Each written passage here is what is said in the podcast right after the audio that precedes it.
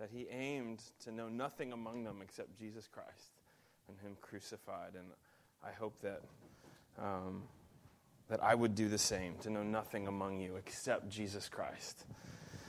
Um, as we begin, let me begin with a, a story. I remember being a boy, 10 or 11 years old. I remember waking up in the middle of the night with sharp pain in my side.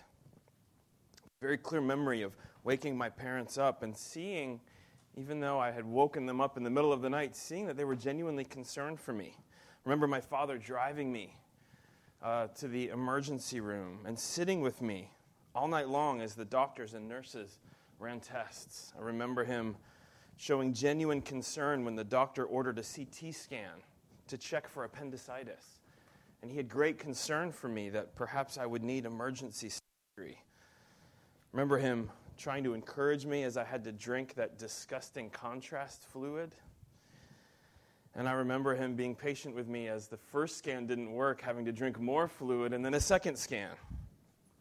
And I remember at the end of that long night in the emergency room, when all of the tests turned up nothing, I remember him being genuinely relieved. He wasn't frustrated with me for waking him up and causing him to lose a night's sleep. He wasn't angry with me for wasting his time. He was genuinely relieved that his son was well and in no immediate danger. And I remember crawling into the back of the car as the sun was coming up and my dad driving me home, I remember falling asleep. And as I was falling asleep, my 10 or 11 year old mind grasping a very important thought wow, my dad really loves me. My dad really loves me. Now, it's funny for me to remember that now as a parent because my dad had not changed that night. This wasn't my dad's first display of love to me. He'd been showing love to me for more than a decade. He didn't change that night. This event was not his first display of love. My father had been faithfully loving me every day from the day I was born. I just didn't have eyes to see it. But in a moment of need, my dad displayed his love for me in a unique way that helped me to see him for who he really was a loving and devoted father. But once I saw my father for the loving and devoted parent that he was, I was never the same. I never doubted his love for me after that. And knowing his love gave me security and profound gratefulness. In our passage this morning, Jesus is coming to the end of his earthly ministry. And while he has been through years in his life, in his teaching, and in his signs, been displaying who he really is the God man, the Word made flesh, the Messiah of Israel, not many people have eyes to see him for who he really is or true faith to believe in him. As we consider Christ this morning, turn with me to the book of John, the New Testament Gospel of John, chapter 12. We'll be looking at John chapter 12, verses 20 to 43.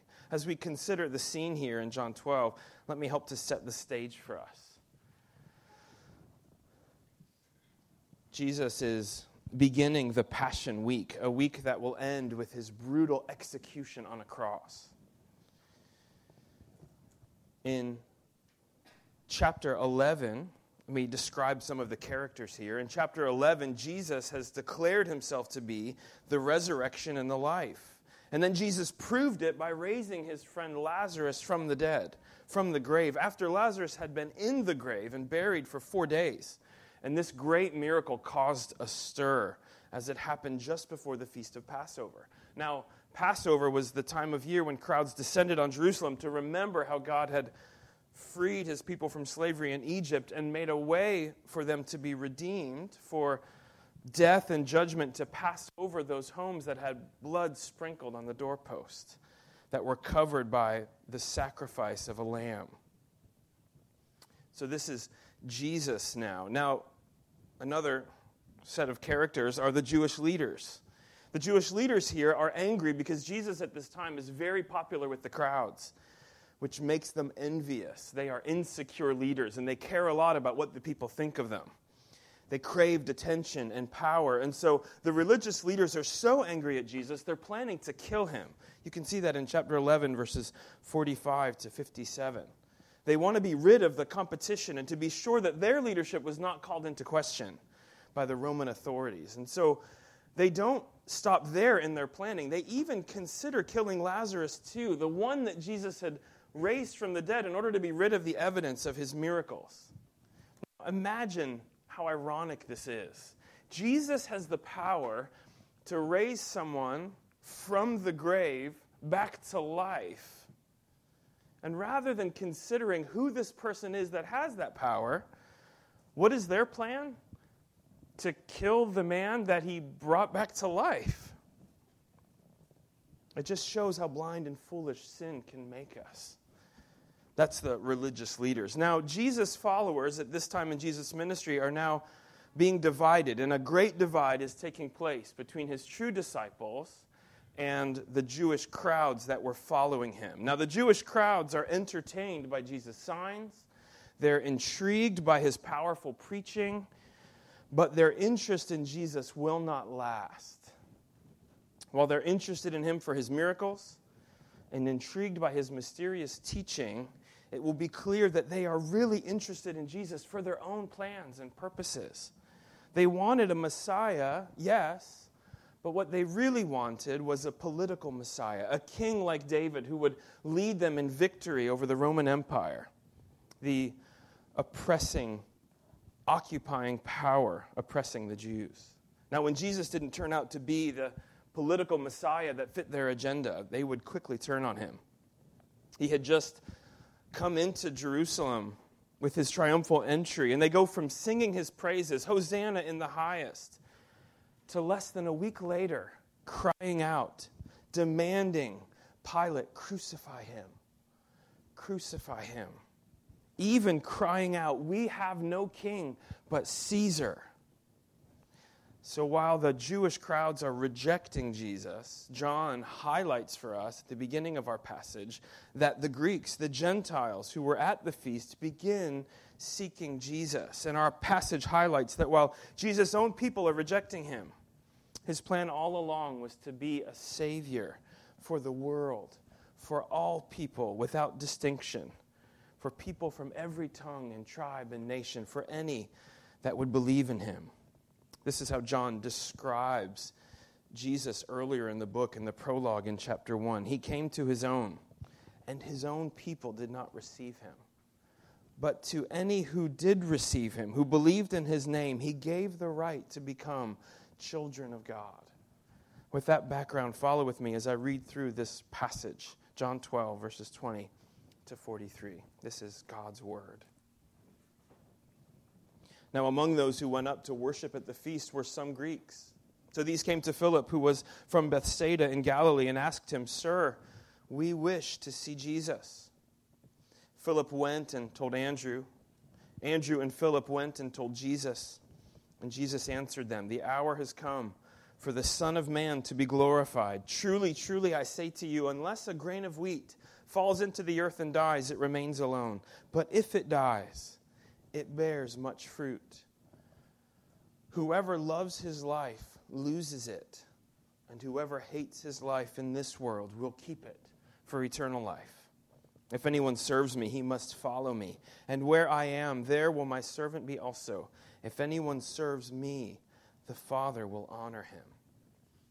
Now is my soul troubled, and what shall I say? Father, save me from this hour? But for this purpose I have come to this hour. Father, glorify your name. Then a voice came from heaven I have glorified it, and I will glorify it again. The crowd that stood there and heard it said that it had thundered. Others said, An angel has spoken to him. Jesus answered, This voice has come for your sake, not mine. Now is the judgment of this world. Now will the ruler of this world be cast out. And I, when I am lifted up from the earth, will draw all people to myself. He said this to show by what kind of death he was going to die. So the crowd answered him, We have heard from the law that the Christ remains forever. How can you say that the Son of Man must be lifted up? Who is this Son of Man? So Jesus said to them, The light is among you for a little while longer. Walk while you have the light, lest darkness overtake you. The one who walks in the darkness does not know where he is going. While you have the light, believe in the light that you may become sons of light. When Jesus had said these things, he departed and hid himself from them. Though he had done so many signs before them, they still did not believe in him so that the words spoken by the prophet Isaiah might be fulfilled. Lord, who has believed what he heard from us? And to whom has the arm of the Lord been revealed? Therefore, they could not believe. For again, Isaiah said, He has blinded their eyes and hardened their heart, lest they see with their eyes and understand with their heart and turn, and I would heal them. Isaiah said these things because he saw his glory and spoke of him. Nevertheless, many, even of the authorities, believed in him. But for fear of the Pharisees, they did not confess it, so that they would not be put out of the synagogue. For they loved the glory that comes from man more than the glory that comes from God. As we consider this passage this morning, there's many things we could say and much here. But I want to draw out two themes for us, and these will be our points this morning. These themes will be woven through the text. Theme number one, the glorious Christ. The glorious Christ. And theme number two, the true disciple. The true disciple. If you're taking notes, our, our main point this morning is simple. True disciples see Jesus' glory True disciples see Jesus' glory and follow him wherever he leads. And follow him wherever he leads. I pray that this morning we would see the glory of our Savior and that we would believe in him. But also that we would see the call of discipleship, count the cost, and follow Christ. Let's begin with theme number one the glorious Christ.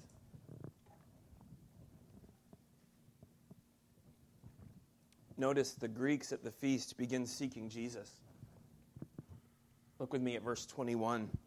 Perhaps they approached Philip because he had a Greek name, or because of his heritage in Bethsaida, which was towards the north of Israel, closer to the Gentile areas such as the Decapolis. Look at their request to Philip in verse 21. We wish to see Jesus. We wish to see Jesus. What a simple yet profound desire. John wants us to see that while the Jews do not have eyes to recognize their own Messiah, it is the Gentiles who desire to see Jesus. The text doesn't tell us if they were able to meet with Jesus. However, their arrival and request seems to cause Jesus to reflect on the purpose of his coming. And so he responds in verse 23 by teaching again and declaring, The hour has come for the Son of Man to be glorified. This title, Son of Man, is one that Jesus uses of himself in connection with both his suffering as well as his exaltation, which would come after. The hour that he refers to, D.A. Carson puts it this way this hour was the appointed time of Jesus' death, his resurrection, and his exaltation. In short, his glorification. Jesus says that now is the time for him to be glorified. And it becomes clear that he has in mind not only his death on the cross, but also his resurrection and his ascension to heaven, which would follow, where he would sit on his throne at the right hand of the Father in glory. Jesus being lifted up on the cross is the first step in the process of his eventual glorification in heaven. He would be glorified through the suffering of the cross but it's also the most important part of his glorification. For apart from his obedience in death, there would be no resurrection and ascension. And as counterintuitive as it may seem to us, it is on the cross that Christ's glory is most fully displayed. And how is it displayed? Well, look there at verse 24. Through his sacrificial death on the cross. He says in verse 24, Truly, truly, I say to you, unless a grain of wheat falls into the earth and dies, it remains alone. But if it dies, it bears much fruit. he uses this image, this metaphor, to explain what he is about to do in his sacrificial death for sinners like us. You see, brothers and sisters, it is here at the cross that we see all of Christ's wonderful attributes and character on display at the same time. In this singular historical moment, Jesus on the cross, we see his love, his mercy, God's justice, Christ's humility, his patience, his perfect holiness, his grace, and God's sovereignty displayed all at once. It is at the cross where we most clearly see Christ in all of his splendor and God in all of his glory. At the cross, not only does Christ's glorification begin, but it also reaches its height and climax.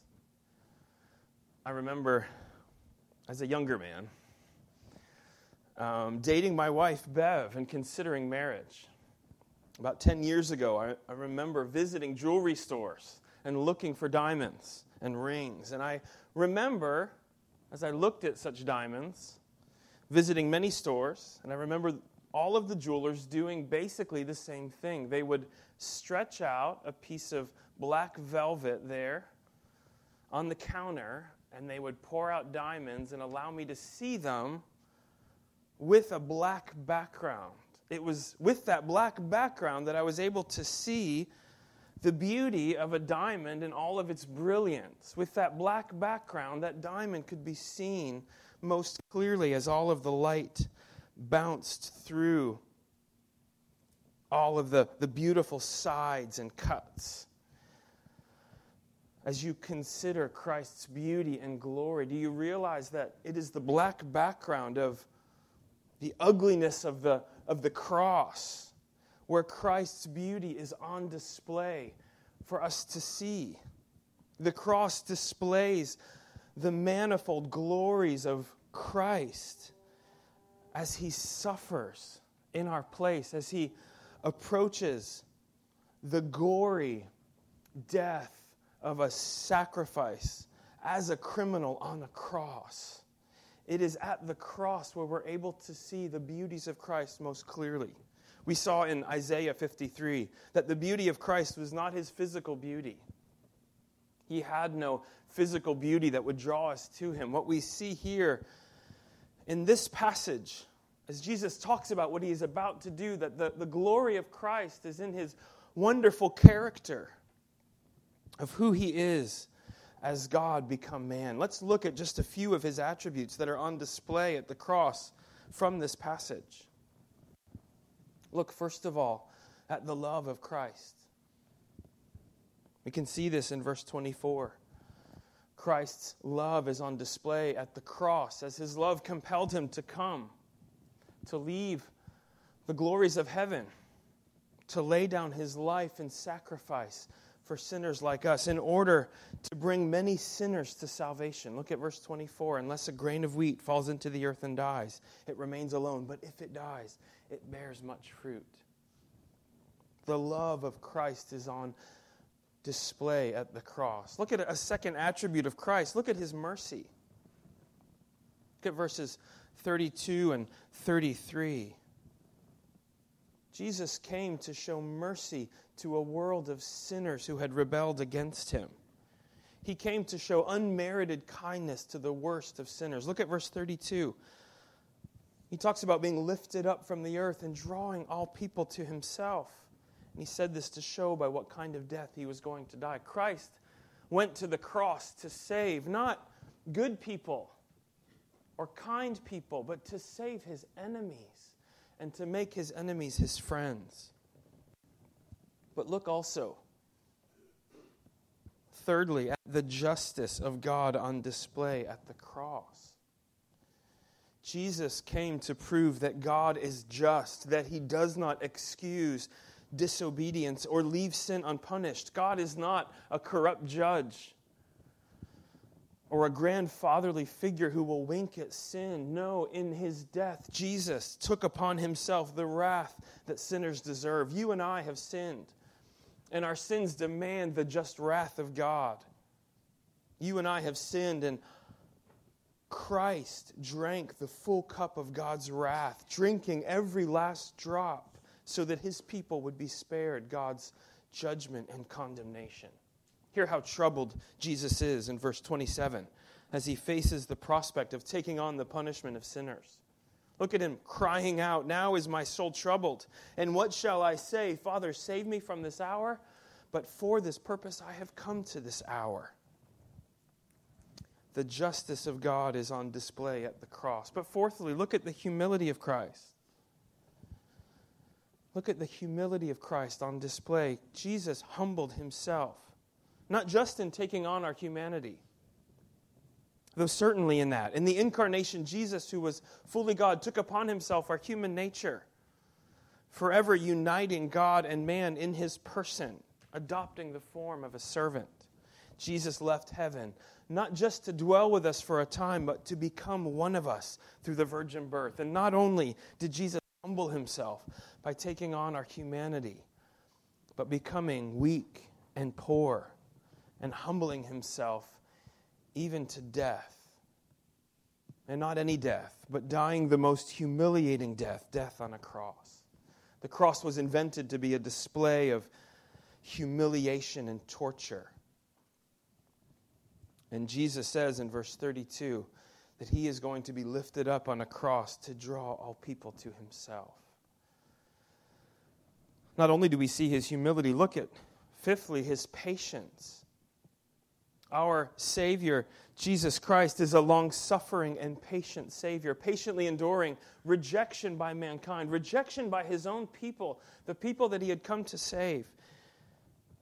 He patiently endured being misunderstood, being mistreated, being abused and tortured by the very ones he came to save.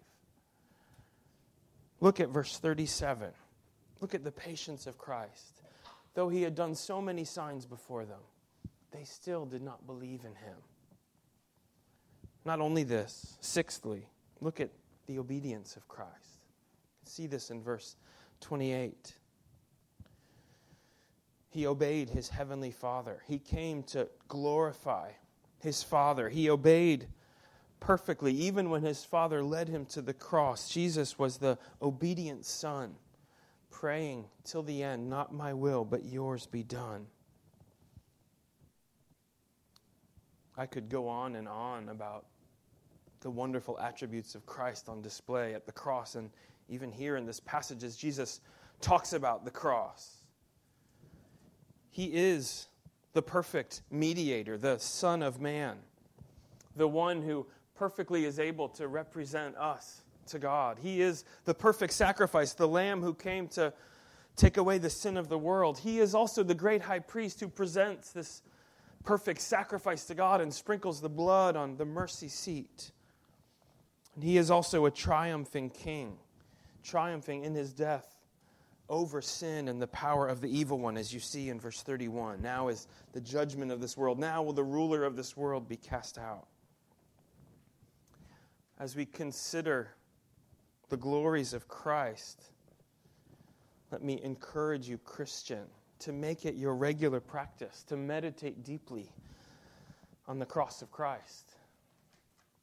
Let me encourage you, Christian, to make this a daily practice. First of all, by meditating on the glory of Christ at the cross, you will glorify God. Remember that we will do this for all eternity. This is what the saints in the book of Revelation are crying out Holy, holy, holy is the Lord God Almighty, and crying out, crying out praise to the Lamb of God who sits on the throne. Reflecting and meditating deeply on Christ glorifies God. But it is also good for us. As we meditate on Christ, we will be encouraged because in Christ and at the cross of Christ, there is a balm for every wound, a comfort for every pain, and an answer to every searching question. Do you realize, Christian, that the health of your eternal soul depends on this act of worship? This discipline of meditating on the cross of Christ, do you know that this will lend itself to your spiritual nourishment day in and day out?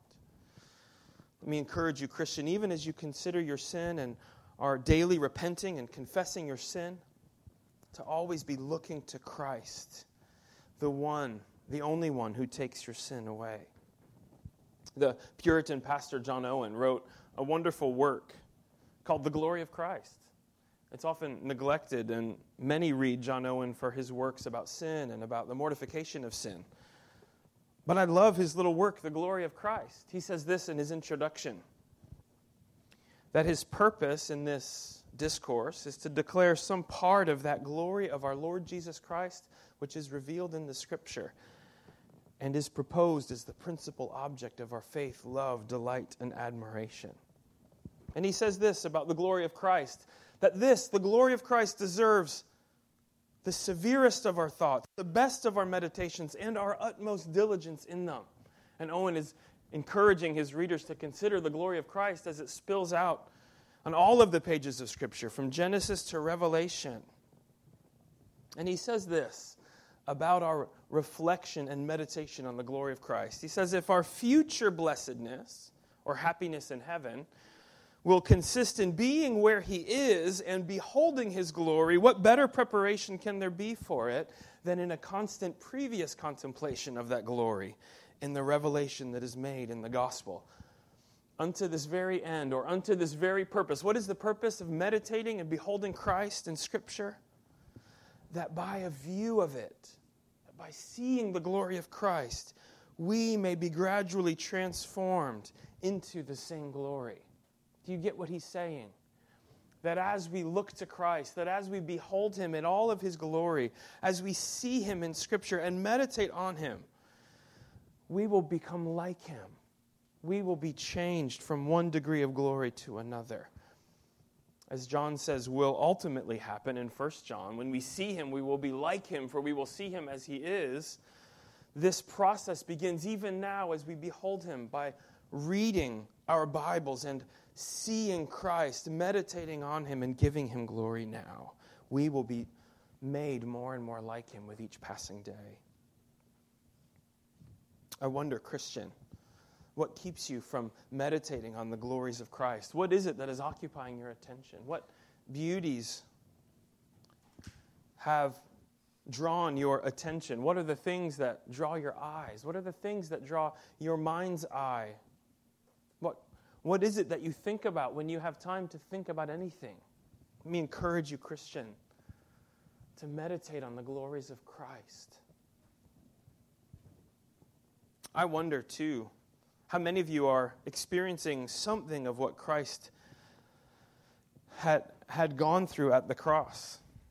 I wonder how many of you, even today, are feeling misunderstood or mistreated, are experiencing pain and hurt let me encourage you to look to the to look to the cross of Christ, to look to your Savior Jesus, and be reminded of his great love for you at the cross, and be encouraged to be able to follow in his footsteps in being misunderstood and mistreated in this life and delighting in it, that you are counted worthy to suffer something of what Christ experienced. I, I love Mother's Day. I love honoring my own mother, my mother in law, I love even more honoring my wife. I'd love to encourage you, mothers, this morning on Mother's Day to consider your own motherhood. Are you encouraged this morning in your motherhood? Are your kids, like me as a 10 or 11 year old, finally realizing all that you go through as a mother day in and day out? It's often a thankless job. Or are you discouraged this morning as you consider those daily labors that are often neglected or that for you no one draws attention to? Are you feeling discouraged this morning? Let me encourage you, mothers. Look to Christ.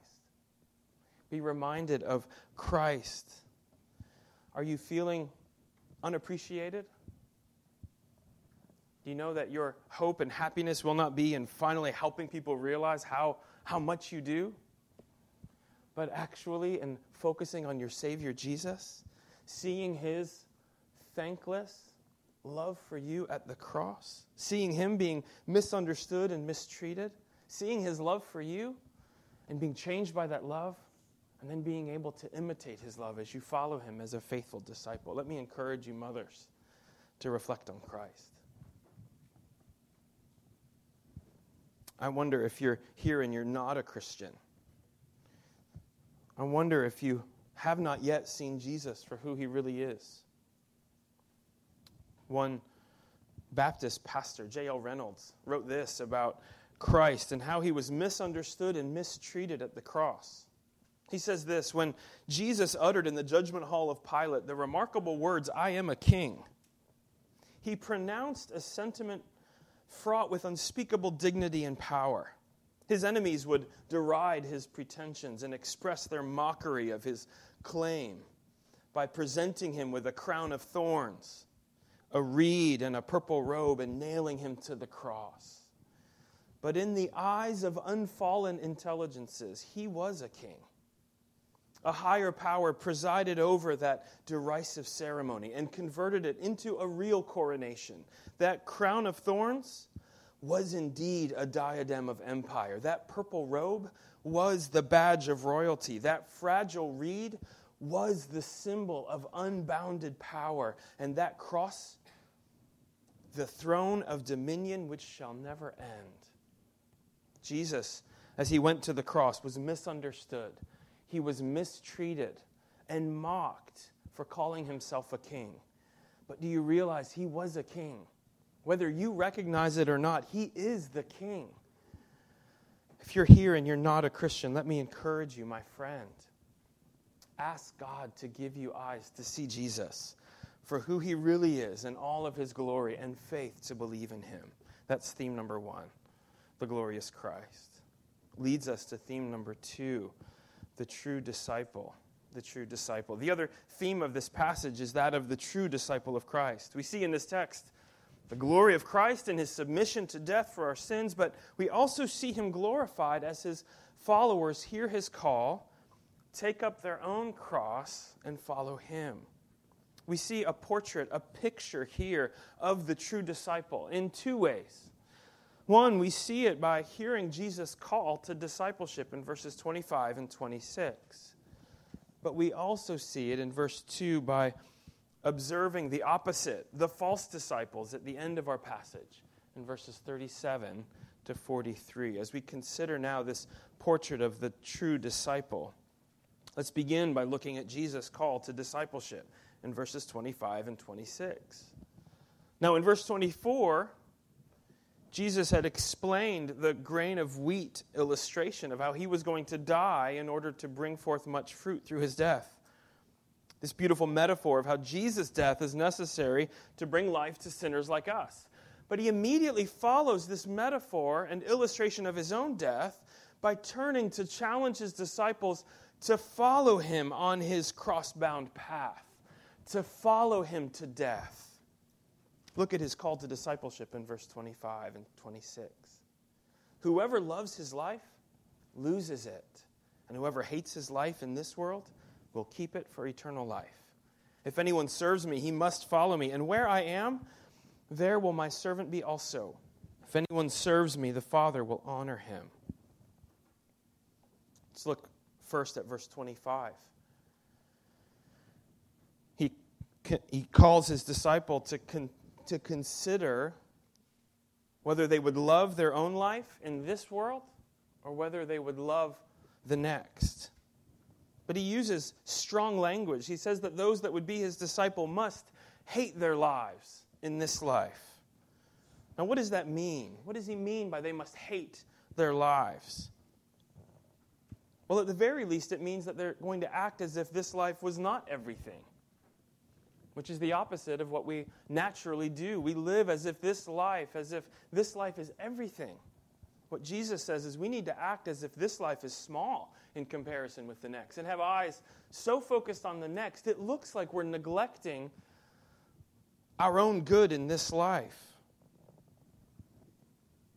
Christ, out of love for his Father, made decisions that looked like he hated his own life. He surrendered himself he gave up his life in sacrifice for us. He willingly went to the cross. It looked like he hated his life.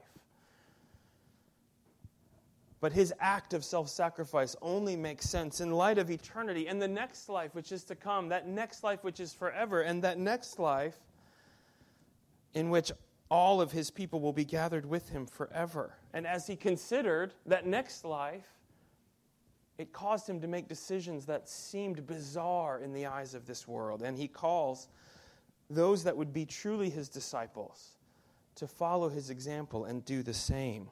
Now, let me make this clear. There are many that have attempted to follow Jesus and to imitate Jesus. If you're not a Christian, do not begin by attempting to imitate Christ. Begin by repenting of ever being able to be good enough to earn your salvation by imitating Christ. Many have attempted to imitate him in order to earn their salvation. You can never do that.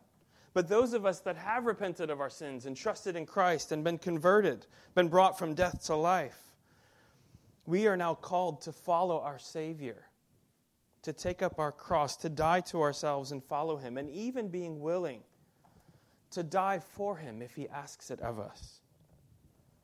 In verse 26, Jesus will say that anyone that serves Christ must follow Him and follow Him on a cross bound path. Now, what he's saying here is to follow Christ will have costs. There is a cost of discipleship, there are costs to following Christ and obeying him wherever he leads and whatever he asks of us. Now, there are benefits as well. As you consider discipleship, there are costs and there are benefits. But realize we cannot do a worldly cost benefit analysis in following Christ we must realize that though there are unspeakable benefits, most of those benefits are there for us in the next life. There are very serious costs to following Christ, and it may cost you everything in this life. I wonder, as you have considered the cost of following Christ, whether you have evaluated it to be worth it. Do you know that there may come a day when Christ asks you something that will be incredibly difficult for you to give? He may ask something of you that seems as if he's going to take everything away from you. Let me encourage you, Christian, to remember it will be worth it, whatever he asks of you. When you stand before him on that last day, you will not be ashamed of anything that he asks of you, anything that he took from you in this life. It will be worth it. But at the same time, let me encourage you, Christian, even as you share the gospel with others, to remember to not only hold out the benefits of Christ, but to even share with non Christians the costs that will come in following Christ. I remember my wife sharing the gospel with a, a young Japanese girl while we were living in Dubai. This girl had been attending church and seemed very interested in Christianity. And she agreed to meet up with, with my wife and a couple of the other ladies of the church to do a Bible study through the book of Mark. And as they went through the book of Mark, she was dutiful in reading the book of Mark. She read it several times through. Before they even met the first time, she'd read the whole thing when she was only asked to read the first few chapters.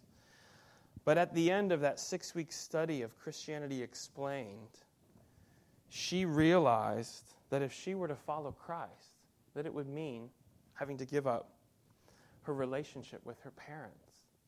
She realized that according to Japanese culture, to, re- to, to embrace Christ would mean to reject the Shintoism of her parents. And that in her culture, it would be a slap in the face to her parents. It would be declaring, You, mom and dad, are wrong. And I reject what you've taught me. And she got to the end of that study and she said, This costs too much. I can't do it. What became clear to her was the cost of following Christ. She said, Well, maybe someday I will consider this again, but right now this is too costly. Do you know that as you share the gospel with others, you must be able to not only hold out the wonderful benefits that there are in trusting in Christ, but also to hold out to your listeners the cost as well. That they must be willing to take up their cross and follow Christ. Look here at verses 37 to 41. We now see the response of some of these followers. We see this picture of a true disciple shown not only by what Christ is calling them to do, but by the response of some of these followers in verses 37 to 41. Let's read this again. Though he had done so many signs before them, they still did not believe in him, so that the word spoken by the prophet Isaiah might be fulfilled. Lord, who has believed what he heard from us? And to whom has the arm of the Lord been revealed? Therefore they could not believe. For again, Isaiah said, He has blinded their eyes and harden their heart, lest they see with their eyes and understand with their heart and turn, and I would heal them. Isaiah said these things because he saw his glory and spoke of him. You see here the first reaction of some of these followers. Some of them, they reject Christ outright. Some of them, they see the signs and the wonders, but it didn't lead them to true saving faith. I wonder if you've thought to yourself, if I could just see a great miracle, if I could just see a great sign, then I would believe. Or maybe you thought, if I could just show a miracle to some of my unbelieving friends and family, then, then they would believe, then they would follow Christ. Do you see here that that isn't true? Do you see how many here among the crowd that saw Jesus do great signs and wonders, saw him raise a dead man to life, and yet still they walked away from him? There's a lot going on here. We see God's sovereignty being talked about, we see human responsibility being held out. I don't have time in my remaining minutes to solve the, all of the, the issues of God's sovereignty and human responsibility for you. In fact, if I had a lot more time, I'm not sure that I could solve them all for you. But I can say this in this passage and in so many other passages in Scripture, both God's sovereignty over everything, including who it is that is saved, is held out, but also human responsibility. Our responsibility for our decisions, and especially for our sin, is also held out. It's clear from Scripture that the natural reaction of fallen humanity when we see God and God's glory displayed, our natural reaction is to reject Him. You think of Pharaoh in, in the Old Testament. God shows up and says, Yes, yes, yes. You're a great king, but I'm greater. Yes, yes, yes, you have interesting gods. You know what? I'm the only God. How does Pharaoh respond to this? Does he fall down and worship? No, he hardens his heart and he fights against God. Plague after plague comes, showing God's power. And what does Pharaoh do? He hardens his heart time and time again until the very end, until he's destroyed in the Red Sea. The natural reaction of human hearts is to reject God when we see his glory displayed. So we see the, the first reaction of some of these disciples. Some of them reject him outright and dismiss him in unbelief. But there's another category. Look at verses 42 and 43. There's a second category of rejection, but it is an interesting one. Look at what he says in verse 42 and 43. John says, Nevertheless, many even of the authorities believed in him. What is he saying? He's saying that there were some, even among the religious leaders, that believed that Jesus was the Messiah, that he was who he said he was, the Messiah of Israel. They had some eyes to see this man must be the Messiah because of all the signs that he did. But did it cause them to believe in him and to follow him, to confess him before men? No, they had something greater in their minds and hearts. You see it there? For fear of the Pharisees, they would not confess it, so that they would not be put out of the synagogue. Why? For they loved the glory that comes from man more than the glory that comes from God. You see, fear of man dominated them. A desire for their comfort in this world dominated them desire to be accepted by family members, a desire to be accepted by society, led them to reject the Messiah of Israel that God had sent to save them so that they would have good standing in society. Can you believe it? I think it's easy for us to say that if we were there, that we would have claimed Christ and declared to be his follower and followed him wherever he led. But you know, even Jesus' own disciples, when Jesus was being crucified, they ran and fled for fear of men. I wonder as you consider your own discipleship, your own following after Christ, what does it look like? Not just when you're here on a, on a Sunday or, or hanging out with your Christian friends. How is your discipleship and following after Christ when you have to confess Christ before men? When you have to have those awkward conversations about the things that you believe at work or among your unbelieving family? Are you willing to confess Christ when it's awkward, when it's hard, when it's politically incorrect? To declare the things that Jesus says is true about ourselves, about our sin. I think these reactions, the, the two reactions that we see here, should cause all of us to ask Am I a true disciple? Am I one that is willing to follow Christ by taking up my cross and following Him? Do you realize that there are some that you know even now who are calling themselves Christians, who will be like some of the people here in the crowd, who were willing to follow Jesus for a time, for a season, until that moment when it became too hard, and then they will walk away. Look around. There may be some even among us today who you think are true disciples of Christ. That one day, Christ may ask something of them and they will say, I will follow Jesus this far, but no more. Not if he asks this of me. I think many of us think that we would be willing to make the ultimate sacrifice, to die for Christ, if he asked it of us. Often we have puffed up notions of, of our own abilities.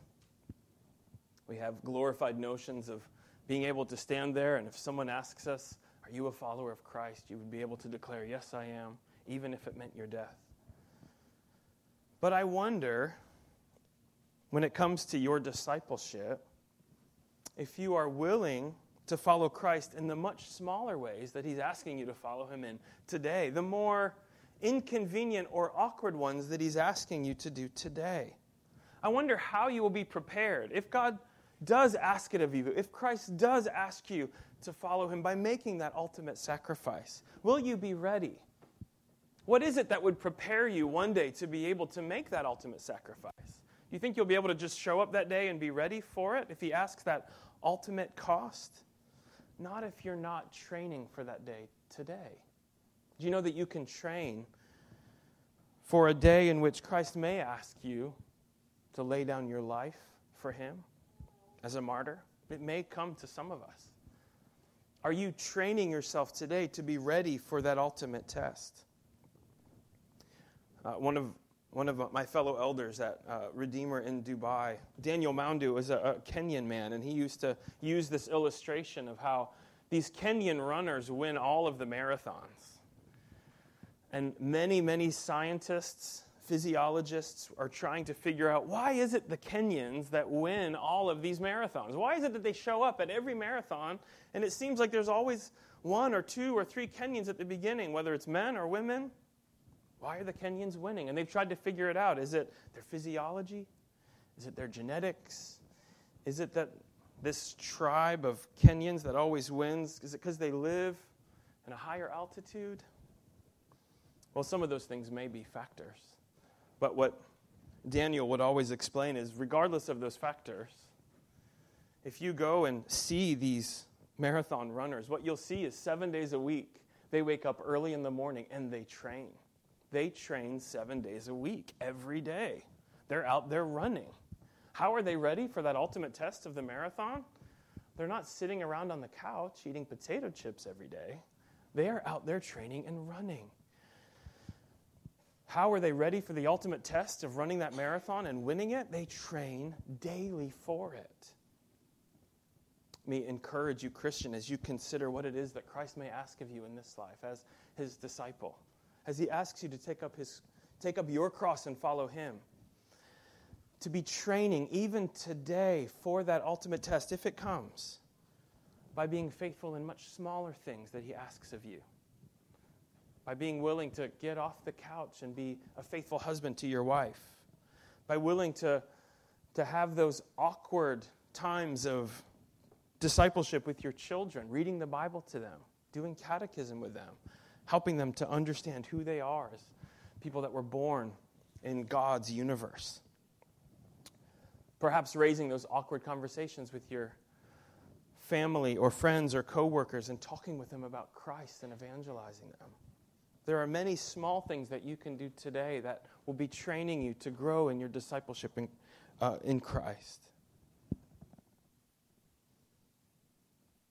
But let me encourage you, Christian, that whatever it is that Christ asks of you in following him, that you will be able to say with the Apostle Paul in Philippians 3 7 and 8, on that last day when you stand before Christ, whatever he asks of you, in terms of the cost that it may take in this life, you'll be able to say with Paul, whatever gain I had, I counted as loss for the sake of Christ. Indeed, I count everything as loss because of the surpassing worth of knowing Christ Jesus my Lord. For his sake, I have suffered the loss of all things, and I count them as rubbish, as trash, in order that I may gain Christ.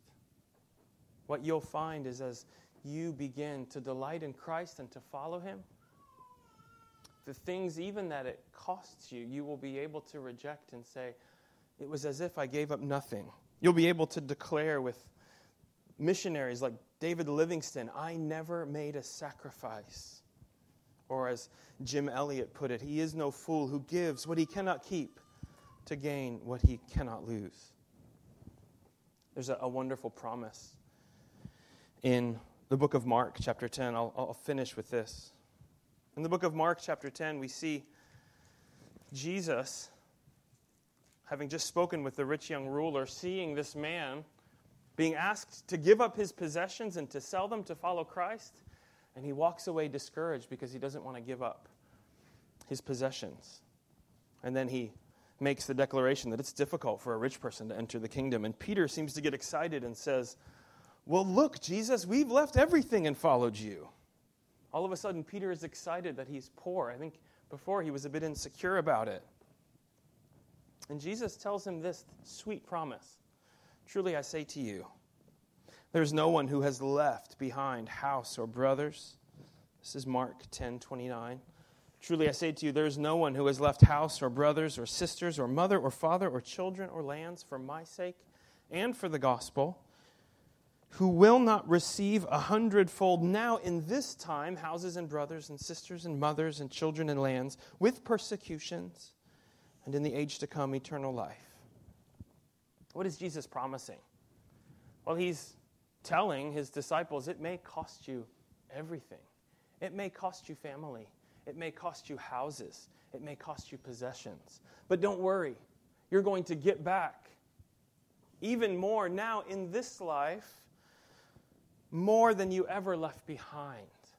And what does he mean by that? I don't think this promise made sense to me until my wife and I moved our family across the world and began to live overseas. I remember early on asking all of these questions as we considered moving to, to do ministry in the Middle East. What's it going to cost us? How hard is it going to be? What is Christ asking for us to give up in order to go and to do ministry overseas? What we didn't realize until we were there for some years was how much it was going to benefit us to go. You see that you get back houses and brothers and sisters and mothers and fathers. What does Jesus mean by this? How do you get back mothers and fathers? Well, in the church. As you follow Christ and are willing, perhaps even to reject family to follow Christ, God is going to give you back. Christ will give you back family in this life that will be deeper and richer than any physical family relationship that you had beforehand. You will find in the church spiritual mothers and spiritual fathers, spiritual brothers and spiritual sisters, spiritual children that will fill up your heart and your soul so that when you look back, you will say, I gave up nothing and I received everything.